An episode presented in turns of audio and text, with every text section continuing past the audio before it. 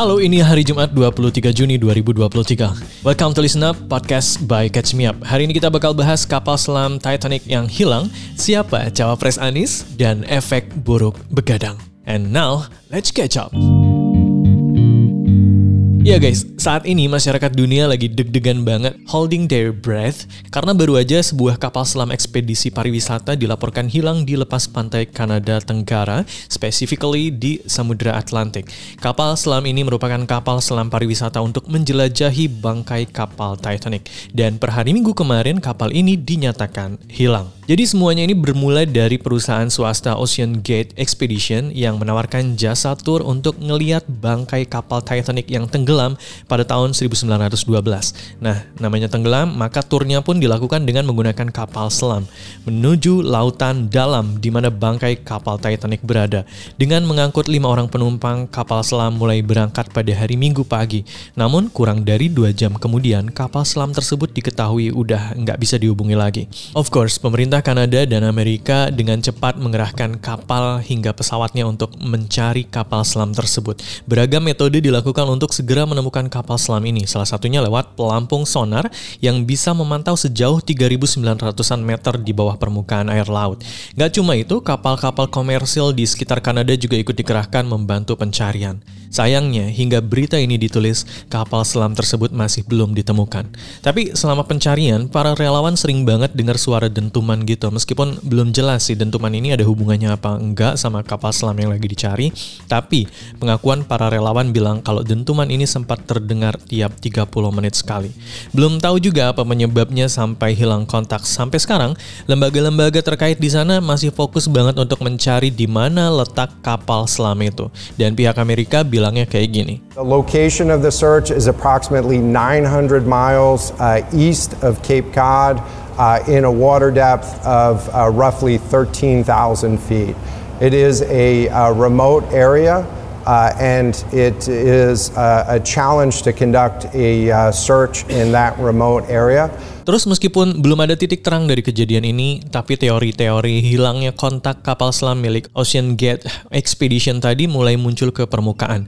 Beragam teori dari korsleting listrik, kebakaran, kebocoran, hingga badan kapal selam yang nyangkut di reruntuhan kapal Titanic mulai menyeruak. Tapi ya, of course ini semua baru sebatas teori ya, belum ada bukti konkretnya. Nah, fakta yang menunjukkan kalau sampai sekarang kapal selam ini belum muncul ke permukaan mengindikasikan adanya masalah. Diperkirakan batas oksigen yang tersedia di kapal tersebut cuma untuk 40 jam aja, meskipun upaya pencarian masih terus dilakukan. Tapi dengan adanya batas oksigen ini menandakan semakin lama upaya pencarian berlangsung, maka semakin kecil pula kemungkinan kapalnya selamat.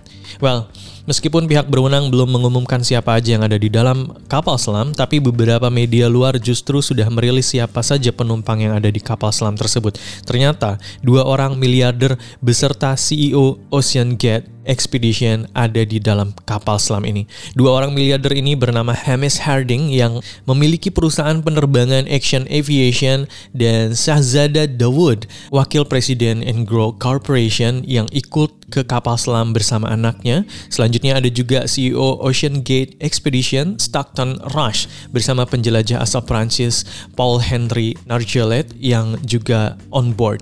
Semoga mereka baik-baik aja ya meskipun kemungkinannya makin lama makin kecil tapi selalu masih ada harapan ya kan. Harapan ini juga sempat dipublish putra tiri Hermes Harding melalui Facebooknya. Pada lamanya ia mengkonfirmasi bahwa ayahnya ada pada kapal selam yang hilang dan meminta doa agar sang ayah segera ditemukan. Tapi entah kenapa selang beberapa waktu ia menghapus unggahan tersebut. Seperti yang kita tahu, story di balik tenggelamnya kapal Titanic ini masih melegenda sampai sekarang. Kisahnya banyak dikembangkan menjadi novel, lagu, sampai film yang laku banget di pasaran. Makanya saking lakunya segala hal yang berhubungan dengan Titanic dibuatlah juga ekspedisi pariwisata ini untuk melihat bangkai kapal Titanic menggunakan kapal selam. Gak tanggung-tanggung, untuk ikut di kapal selam ini pengunjung harus membayar 250 ribu US dollar per orang. Oke kita ke berita yang selanjutnya. Selain penasaran banget soal siapa yang akan menjadi jodoh kamu, kamu juga pasti bertanya-tanya kan, siapa sih yang bakal jadi cawapresnya Pak Anies Baswedan? Secara beliau adalah capres yang pertama kali diumumin, tapi sampai sekarang belum ada tanda-tanda doi bakal berpasangan dengan siapa. Nah, sekarang Pak Anies disebut udah fix sama satu nama ini. Siapa yang terbaik itu tentu sudah kita kerucutkan ya. Hmm. ya kita ingin mempersembahkan yang terbaik lah untuk Republik ke depan. Dan kemudian memiliki kemisteri yang sama dengan uh, Mas Anies dan koalisi. Nah, nama ini disebut tinggal diumumin setelah beliau pulang dari ibadah haji nanti. Jadi, as we all know, capres dari Koalisi Perubahan untuk Persatuan EKE KPP, koalisinya Nasdem, Demokrat, dan PKS ya, Anies Rashid Baswedan, sampai sekarang masih berkutat sama pembahasan soal siapa bakal cawapresnya. Beberapa nama yang muncul di antaranya adalah Ketua Umum Partai Demokrat Agus Harimurti Yudhoyono, Menko Polhukam Mahfud MD, sampai Gubernur Jawa Timur Khofifah Indar Prawansa. Terus dari kemarin ngomongnya juga ya namanya udah mengerucut ke satu orang, udah dikonsultasikan ketiga ketua umum partai, tinggal tunggu waktu kapan diumumkan katanya begitu. Tapi ya sampai sekarang belum di announce juga ya alias masih misteri. Makanya warga juga masih menunggu-nunggu nih siapa nama yang bakal jadi pendampingnya Pak Anies. Nah sekarang the way is closer to the end gengs lama banget ya. Ya gitu deh. Yang harus kamu tahu adalah Pak Anies itu punya tim khusus untuk menangani masalah pencawapresan ini guys. Tim 8 namanya. Basically ini tim isinya ya orang-orang dari tiga partai dalam koalisi ini aja. Cuma secara spesifik mereka punya tugas untuk mencari dan memberi masukan soal sosok bakal cawapres yang nantinya mendampingi Pak Anies Baswedan. Update terbaru dari mereka yang disampaikan oleh tim 8 Koalisi Perubahan untuk Persatuan adalah bahwa pembahasan soal bakal cawapres itu udah kelar guys. Ya salah satu anggota tim 8 Sugeng Suparwoto namanya menyebut nama-nama yang diusulkan koalisi dan masukan dari masyarakat udah kelar dikaji mendalam. Terus satu nama udah fix ada di tangannya Pak Anies dan bakal diumumkan di momen terbaik setelah Pak Anies pulang haji nanti.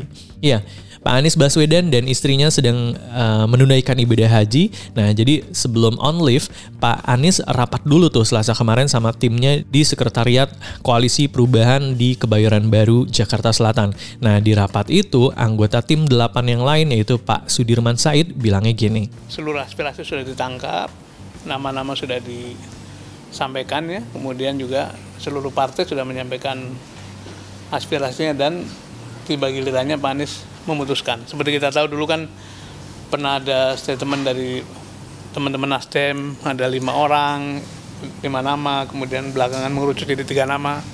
Akhirnya sudah dikatakan satu nama itu eh, dianggap sudah final, sudah selesai dan sekarang tiba gilirannya Pak Anies untuk mencari waktu terbaik untuk eh, memutuskan dan pada akhirnya menjelaskan pada publik.